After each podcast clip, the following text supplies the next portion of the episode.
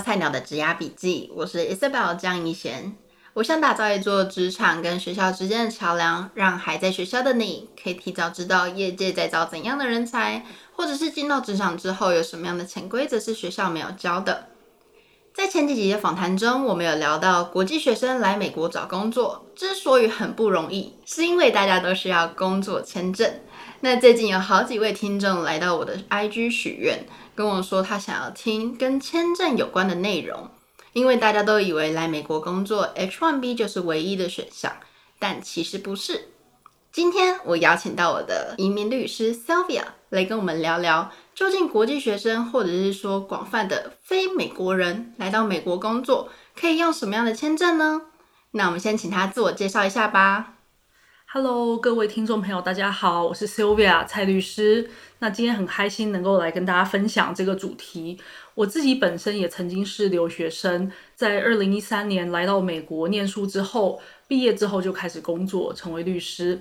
那在职业的这些年间呢，也常常遇到很多国际学生的案例。然后希望今天可以跟大家分享这方面相关的知识，然后也可以破解一些我常常听到的一些迷思。真的超级多迷思，大家都以为只有 H1B 可以用，其实有很多的选项。那我想要先问蔡律师，就是如果一个国际学生来问你工作签证，你会推荐他什么样的签证呢？我觉得这会取决于他自己本身的呃当下的工作状态，在什么时间点，还有他自己。学的类型，比如说，如果他的 OPT 是一年或者是三年，他的选项就会非常的不一样。那这当然也有一些外部的因素存在，比如说可能有家人可以申请绿卡的，只是需要等比较久，或者是他可能有结婚的打算，嗯、或者是他可能呃工作上面雇主不愿意去赞助他 sponsor 他的。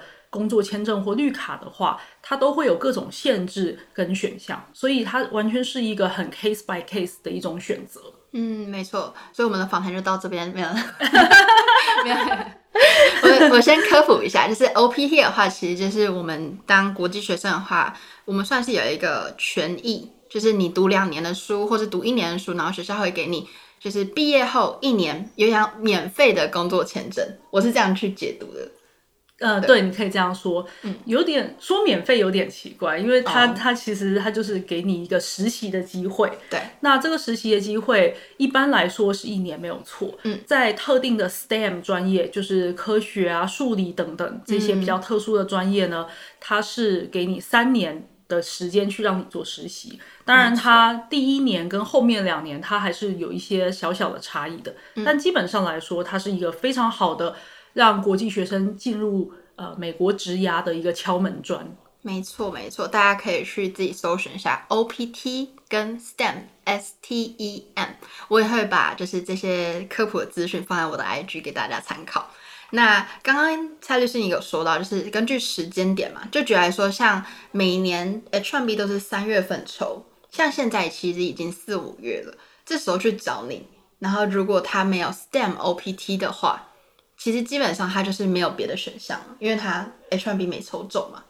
嗯，可以这样说也也是，但是在这种情况下还是有一些不同的出路，那就看你自己本身对职涯的规划，还有你愿意花多少的成本在这件事情上，当然也跟你自己本身的能力实力也有相关。比如说，很多人如果 H1B 没有抽中的话，他可能会选择使用 CPT 继续工作。这也是一种很常见的一个选项。嗯、那 CPT 的话，它是也是一种实习签证，但它是一种在学期间的实习签证。嗯、那如果说你去上学，有一些学校它就可以给你这样子的 CPT，你就可以持 CPT 继续的工作。嗯，我听到有人说，呃，叫 Day One CPT，就有点像是你可以边工作，然后你可以就是边用学校的这个实习签证。但是你的签证上面等于是你是一个学生，嗯，是的，这是一个非常常见的做法，而且也也有一些学校有提供这个类型的签证。嗯，那呃，这个类型的签证有很多人以为说它就是不合法的，对，但其实并没有这回事。如果你是认真的有在上学，而且这个学校也都是合法正规的学校，而且你有正常的上课。正常的做作业，正常的收到成绩。嗯、是的，是的。那这些情况的话，呃，如果没有造假的情况，其实 CPT 是很正常的。嗯嗯嗯。那也有人说到，就是拿这种 Day One CPT 是不能出境的。其实也没有，所有的学生签证或者是实习签证，它都有一个类似的概念，就是说你拿了这个签证，你就要做这件事情。那以学生签证来讲，你拿了学生签证就是要来上学，嗯，你拿实习签证就是要来实习。那比如说你是一个实习生，来这边工作五天了之后，你就去云游四海三个月才回来，这是不是就是有点奇怪？哦，了解，其实是一个 common sense 的问题。对，对，对，对，对，了解了解。所以其实 day one 拿 day one CPT 其实没有不合法，也没有说你就不能出美国这个国境，其实都可以。只是因为毕竟你是拿学生签证嘛，那你拿了学生签证又到处玩，去南美洲、去法国、去英国，那人家就觉得，那你是真的来读书，还是你只是拿一个假签证？可能会有这样的 concern。没错，没错，是的。那当然也跟时间有关。比如说，你春假去玩、嗯、，OK，这个很正常；你寒暑假去玩，这个也很正常。但是你在学习中间一天到晚出去出国，嗯、这个就有点奇怪了，对吧？的确，的确，没有错。那我们再回到另外一个 scenario 好了。那如果说它是 STEM OPT，那它其实就是就像你说的，STEM OPT 有三年嘛，所以它第一年它 H1B 没抽中的话，它还有两年，你会怎么去建议他呢？嗯，这也是一个非常常见的情况，因为三年的时间，他可以给你争取很多的机会。除了 H1B 有可能可以抽三次，有的时候掌握得当，甚至可以抽到第四次都有可能。另外一个选项是，你也可以让雇主直接开始帮你申请绿卡，嗯，因为申请绿卡的流程大致上来说差不多是两年，大致上，嗯，所以三年内拿到绿卡是完全有可能的。嗯，那你可以说，我第一年就是努力的争取雇主的欢心，然后争取他来帮我办绿卡，用我的表现来说明我的实力。那第二年、第三年来做绿卡的这个事情都是非常可行，而且是常见的做法。可是有些人说，我没有拿到 H1B，我可以直接办绿卡吗？可以的，H1B 跟绿卡其实一点关系都没有。很多人就以为说我要用 H1B 去转绿卡，其实这两件事是完全没有挂钩的。对，很多人，我讲的极端一点，我有一个客户，他是从来没有来过美国。从头到尾没有来过，然后他是因为呃他在一个海外的公司，这是一个跨国的公司工作，然后这个公司就觉得说他的才华非常好，然后他的能力也非常出色，于是呢就希望把他调来美国，于是他就在这个人在海外公司继续工作的期间，美国公司就帮他申请了绿卡。嗯，然后申请到了以后呢，他就直接拿着绿卡进来美国。在此之前，哦，他的人生从来没有踏过美国国土，他也不用读书，然后也不用拿其他的什么，没有任何关联。他此前根本跟美国一点关联都没有。哦，原来是这样。所以其实真的任何人都可以申请绿卡，只是你的途径。有人是结婚，有人是雇主帮你办，有些人是什么跟着家人移民签证这种的。对，办绿卡大致上来讲有几个途径，嗯，就是比较常见的，一般来说就是工作或者是家庭亲属。嗯然后除此之外的话，就是一些比较特殊的什么难民啊这种选项，还有绿卡乐透，其实它是建立在多元性这个基础上面。就是美国希望它的人口组成很多元，嗯，所以它就每年会开放一些名额给他们这个国家里面还没有很多人来美国的国家，可以抽一抽这个绿卡乐透。那像这个绿卡乐透，它是固定时间点抽吗？哦，对，是的，它是基本上每年大概都是在十一月份左右。嗯，而且抽签非常便宜，就没有什么费用，嗯，所以它其实是一个呃，除了中国和印度这种呃已经太多人移民到美国的这种国家以外呢，嗯、像其实台湾啊，什么香港、新加坡等等，都有这个绿卡乐透的名额。嗯，而且我有认识朋友，真的很幸运就抽到了。嗯，我也有朋友抽到，对吧？真的很夸张，就是大家可能觉得啊，这种乐透的事情啊，有中就有中，没中就正常。就真的身边人真的有人中的时候，就觉得哇，这是真的。是的，是的，有很多人就是抽中了之后，嗯、然后他们就决定要来美国发展。嗯嗯，没有错。那其实我还有很多听众就问到说，为什么公司这么不爱办 H1B？就是有点像是说，我们今天在求职的时候，当他问说你要不要 H1B sponsorship 或者任何 visa sponsorship 的时候，他们基本上只要听到我们说要，那就不会要我们了。就不会给我们下一轮面试。这个是一个非常现实的问题，因为它有它的成本存在。那一个公司要 sponsor，不管是 H1B 或者绿卡，它都需要有成本。那个成本通常是它有这个 filing fee，就是移民局要交的规费。除此之外呢，它还有律师费。那律师费这个部分，有一些你可以说员工来吸收，有一些是法律上面规定不可以的。嗯，那除了这个东西之外，还有一个叫做不确定性。不确定性就是说，他有可能帮你花了这个钱之后，结果你还被拒拒绝。那等于说他花了时间来培养你，也花了钱 sponsor 你的签证，但是最终又没有得到一个结果。嗯，你被拒了之后又要离开。所以他会有很多这方面的考量在。了解。那呃，像像 H1B 就是那个不确定性，就是就像他是这种抽签的嘛，其实公司愿意帮你办，可是你还要先抽中，然后那个抽中就是。就是一个乐透的，没错没错，就是是一个很难掌控的事情。嗯、那你顶多可以做，比如说捐钱啊，去教会啊，去积阴德的。是啊，对，是的，是的。那如果真的运气不好，有些人真的就是抽了三四年都没有抽中，这也是有的。嗯，对啊，好啊，像我自己，我也是抽了第二年还是没中。我我以为我做个这个 podcast 可以积点阴德，其实没有，还不够，还不够。可能你的积阴德的方向在别的地方，比如说找到很好的工作啊，嗯、这也是一个积阴德的结果。没错，没错，没错。哎，那你刚刚说到就是费用的部分，可以跟我们大概讲一下，就是办 H one B 要花多少钱吗？呃，我可以大概讲一下 H1B，然后大家也可以比较一下绿卡。有的时候你比较一下，就会发现说，其实绿卡某种情况来说，可以说是更划算的。怎么说？因为 H1B 的话，首先抽签其实成本不高，但是抽中了以后要递交整个完整的文件的话，它会有一个四百六加。五百加七百五或一千五的一个，这个是规费的部分。嗯，然后如果你要做加急程序，还要另外两千五。所以光是规费的部分，你可以听到就已经呃两千到四千，嗯，差不多。然后再加律师费。是的，律师费的部分，当然这个 range 非常广。律师费你真的要往。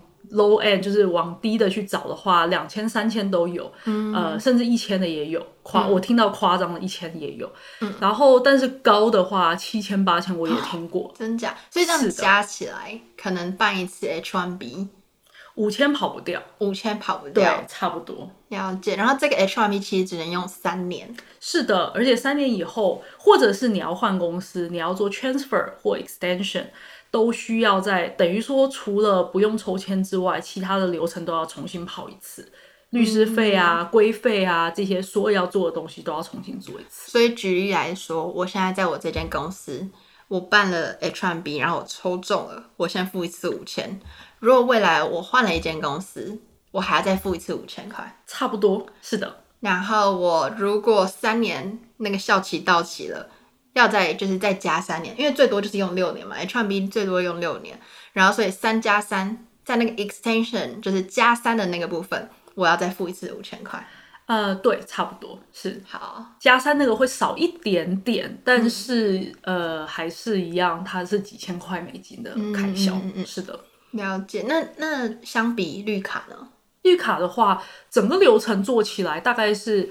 呃，我们我们刚才那个律师费是抓一个中间数，嗯、因为就像我说的，低至一千多，高至八千都用嘛，所以我们就抓一个中间数，大概三四千这样。那绿卡来讲的话，我们也是抓一个中间数来说，整个做下来大概一万多，一万二、一万三差不多。所以你可以听起来就知道说，绿卡他拿到的是一张永久性的，所以呃，如果说你一开始就直接办绿卡的话，你完全就可以省掉那个 H1B 的开销。嗯，没有错。因为其实说实在，我身边也有很多学长姐，他们就是现在有抽到 H1B，然后也就是弄了好几年的 H1B，然后现在正在跟公司谈绿卡，等于说他前面已经付了五千块的 H1B，然后可能现在已经在后面。第四年到第六年这个阶阶段的时候，他在谈绿卡，所以就有点像是两边都要付钱。但是如果你从一开始就谈绿卡的话，其实有可能没错，有可能完全可以省掉这个一次或两次的 H1B 的费用。嗯，所以很多人就是没有意识到这件事，以为说我是学生或者是我工作没有满几年，我怎么可以申绿卡？其实不是这样子的，嗯、而且。而且另外一个迷思，我觉得我常听到，大家觉得说我办 H1B 都办不下来了，我办绿卡有可能成功吗？嗯，对，这有什么关联？对，没有关联。可是大家都会有这种想法，很多人。怎样会办不下来 H1B？H1B 因为它的重点在于职位的专业性，所以职位专业性它的关节点就是你所从事的职位跟你所学的东西要对口。比如说，你法学院毕业去当律师就是超级对口，你都讲都不用讲，大家就是期待你这样做啊。嗯。但是如果你，比如说你是，呃，你是法学院毕业，然后跑去一个医生诊所上班，这个听起来就有点奇怪了，对吧？嗯。那或者是说你是一个呃会计系毕业，然后跑去一个律师事务所上班，这也听起来有点怪，对吧？对。那很多东西都是可以解释的，但是。离得越远的话，需要解释的东西就越麻烦，嗯，那就会提高他被拒绝的几率，是这样子。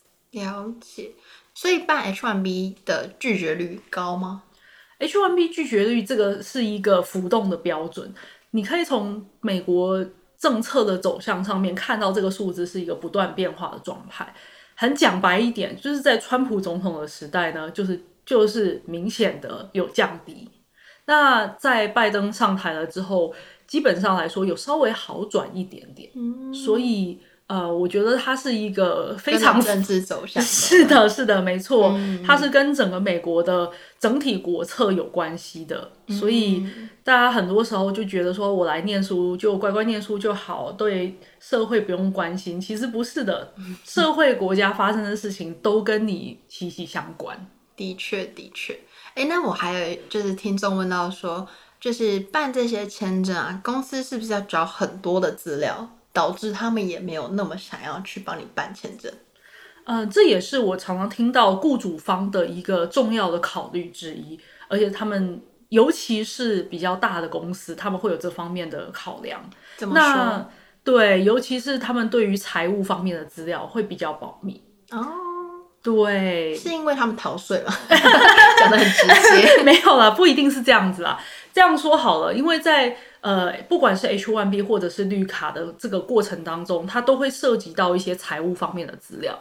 那 H1B 相对来讲比较还好，但是在做绿卡的话，就一定需要缴交呃财务方面的资讯，比如说他们的 tax return 报税资料等等。嗯那有一些公司，他可能会考虑说不想要公开或提供这方面的资料，嗯，但其实这方面我觉得是很容易解决的。怎么说？因为如果在办这个绿卡或者是 H1B 的过程当中，理论上我们律师代表的是公司，我们代表的是雇主，所以说雇主他如果真的有这方面的 concern 的话，他可以跟我们律师就是交代好说。呃，沟通好说，这个资料我们是要保密的，嗯，除了递交给移民局之外，请不要外流，然后也请不要告知给雇员，嗯，这个都是一个非常常见的做法，嗯，而且也是我们可以做到的事情，嗯，因为美国这边律师行业，它对于就是 ethical 就是伦理的要求还蛮完善的，所以雇雇主跟我们讲说要维持保密的东西，我们就是会保密。所以这部分其实没有这么呃严重的考量，但是很多雇主如果他没有去跟律师沟通好的话，他就会有这方面的一些 concern。了解了解。那我们刚刚聊到的都是比较常见，像 H1B 绿卡以及 Day One CPT 嘛，那还有没有其他条出路可以让我们就是参考呢？呃，当然有啊。其实在工作类签证这方面，它有非常多的类型，而且真的要讲的话，这个可能可能几小时都讲不完。但是比较常见的还有一些，如果说你自己本身实力很坚强的话，你也可以往杰出人才的这个方向去走。那杰出人才的话，工作签证的话就是 O1。那如果在绿卡方向的话，就是所谓的 NIW 或者是 EB1A，这些呢都是根据你自己本身的杰出程度去呃去拿到的工作签证或绿卡的类型。嗯，我有听说 one 就是我很多就是艺术家朋友都在办 one 那是只有艺术家可以办 one 吗？呃，不是的，其实艺术家常用 one 的原因是因为他们很多时候没有一些相关的学位。或者是他们的学位可能不是 bachelor degree 或 master degree，嗯，因为大家记得 H one B 它是需要 degree 的，嗯，它是需要一个学位的。那如果你没有学位，你知道艺术家搞什么学位？就是有对，很多时候会觉得说学位没有什么意义嘛。嗯，那呃，所以他们会常用这个类型，是因为有可能他们没有相关的学位。嗯，但其实 O1 它所涵盖的类型有非常多种，包括体育、商业等等各种人才，甚至科学类的人才都有 O1 的这个都可以做 O1 签证的。所以像我读 marketing 也可以做 O1，可以啊。而且我其实之前做过非常多 marketing 这方面的优秀的人才。真的假的？对啊。那是要多优秀呢？如何去定义那个优秀？虽然说它某种程度来说还是靠包装，就是你就算是一个普通人才，也可以透过一些包装去显得优秀。嗯。但是实际操作来讲的话，根据我的经验，我觉得大概要落在呃前百分之十左右的人才才有办法去去做 O1 签证的申请。那举例来说，像我可能工作时间少于三年。那我请问我是跟我这个同温层去比，还是说跟整个行销领域，可能跟那种十几年以上的人去相比，说我到底是 top ten or not？要怎么去比那个层，就是对领域呢？其实 O1 这个东西，它是一个非常的所谓的 merit base，也就是它不是一个硬性的标准。所以说，你觉得应该要怎么样比？其实很多时候是你要自己提出东西去说服移民官的。嗯，所以你也可以自己把自己跟同样工作经历三年的人去比啊，对吧？嗯，所以它没有一个固定的标准，然后它很，哦，呃吃重于你怎么样呈现你自己。你怎么样去呃呈现出你最好的形象？那 one 这个部分，除了就是你要在你的领域中很优秀，可能是 Top ten percent 以外，还需要什么样的 criteria 呢？其实 O one 里面它有很多举例的一些标准，比如说你有拿过奖项啊，比如说你在这个领域里面薪水比较高啊。比如说，你在这个领域里面有取得一些比较明显的成功啊，或者是媒体报道啊。比如说，你知道台湾最喜欢写的那个什么“台湾之光”，这就是一个很好的类型。Oh. 如果有这种媒体报道的话，那就是一个加分。Mm. 那又或者说，你去，因为你在这个领域里面表现非常优秀，你被邀请去当评审，这也是一个指标。所以它还蛮多类型，它会根据你所从事的产业，然后你这个产业里面是怎么样运作的，呃，去找到适合你的材料。所以它是一个非常 case by case 的一种签证类型。嗯，而且我听说，如果找律师办 O1 的话，律师通常都会帮忙去加工包装一下。对对对对，这样说好了，我觉得这是好的律师应该要做的事情，嗯，就是要能够去。就像你去申请学校一样，你肯定就是引恶扬善嘛。嗯、比如说三年工作经验的，你的写法就是我是一个冉冉上升的明日之星。嗯、十年、十五年工作经验的，你就要强调自己的工作经验，嗯、就是本来就是引恶扬善的一个过程。对，了解了解。所以听到这边的听众，如果你不是艺术家，你跟我一样做 marketing 的话，然后又没有其他签证，可以考虑看看 O1。对啊，这是一个可能很少人想到的事情，但是我也曾经做了非常多商业领域的这个杰出人才。嗯嗯，那你刚刚其实还有提到另外一个是 NIW，对，那是什么？NIW 它它是一个简称，呃，它叫做 National Interest Waiver，国家利益豁免。豁免什么呢？它其实是一个申请绿卡的途径。嗯、那豁免的是，因为正常来说，雇主帮你申请绿卡的情况下，他要经历一个招募的过程，也就是说，他要证明说我在美国招募过了，结果我就是招不到美国人，所以我只好招一个外国人来担任这个职位。嗯，那既然要经过招募过程，他就会就是需要花时间，他要经过劳工部这边的一个程序。这个程序呢，大概需要一年。那 NIW 就是说，因为我来美国可以促进美国的国家利益，所以我就可以豁免掉这个招募过程。嗯、所以呢，他也不需要雇主去 sponsor 你，你自己就可以申请了。那这个跟创业的那个签证是有关联的吗？它没有直接关联，其实也没有一个签证叫创业签证。哦，是啊，对，它没有。你说的是 EB six 吧？但那个基本上它是一个很少见的选项，然后之前有被讨论过，嗯、但是它有一点点在法案上面胎死腹中，就没有继续下去。哦、对，那所以有什么样的例子可以让我们了解 NIW 这个选项呢？NIW 它既然叫做国家利益豁免，所以它是一个非常政治的一个呃绿卡类型。就是说，你要证明你来美国是对美国有国家利益。那什么叫做国家利益？这个这个标准呢？大家可以想象，都是一个浮动的。嗯，比如说在川普上台的时候呢，他的美国国家利益就是钱。嗯，给我钱就对了。嗯，所以呢，如果你能够证明说我可以给美国带来工作机会。给美国带来钱，我不需要美国给我钱的话呢，它就比较容易获批，所以它是有它的领域性存在，然后跟你自己本身的条件也有一些关联。嗯、那那以比如说现在拜登总统的这个时代来讲的话，你可以很明显看到说他很强调，比如说 climate change，呃，环境变化相关的东西。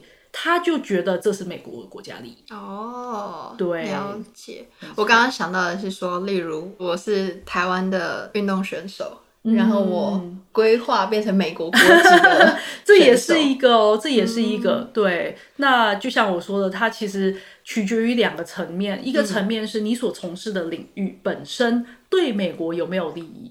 第二个是你自己本身在这个领域里面，你肯定也要有一些拿得出头的一些成果，或者是一些呃已经获得的成就，来说明我在这个领域里面已经很厉害了。我来美国可以增进这个领域的成就或贡献。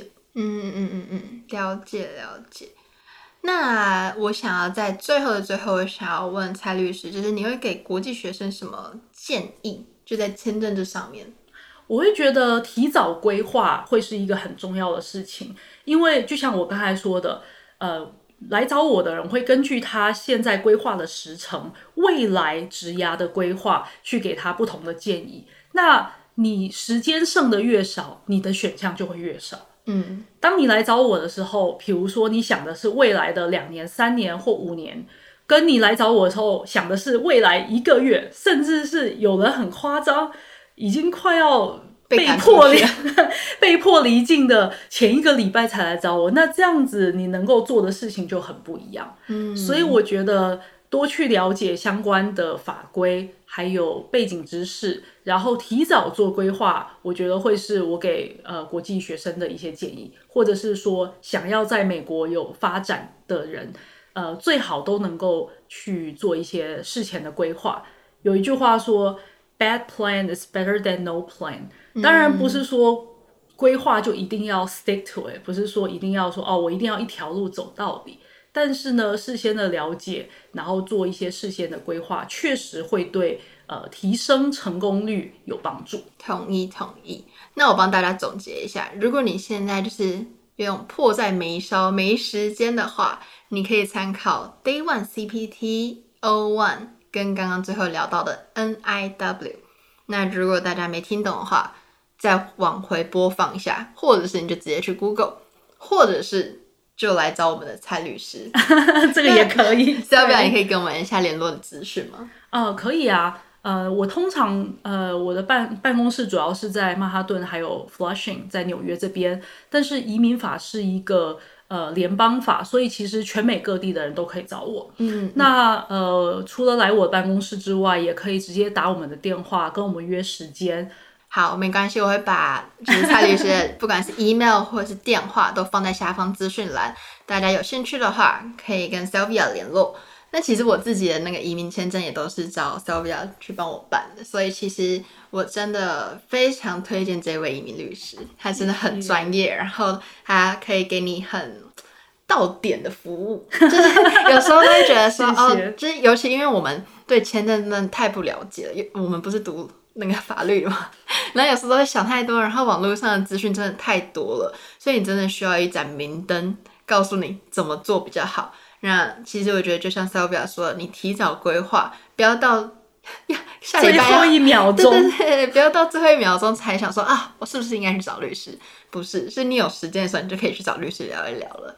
对，你说的没有错，我觉得现在网络时代就是资讯不是不够。重点是太多，然后很难过滤。嗯，没错没错。好，那我们就先聊到这边。那希望今天的主题对你有一点帮助，至少让你知道，如果你有任何法律问题的话，欢迎找 Sylvia。那欢迎大家订阅我的频道《菜鸟的职涯笔记》。那如果你有特别想听什么样的主题，也欢迎到 IG 找我许愿。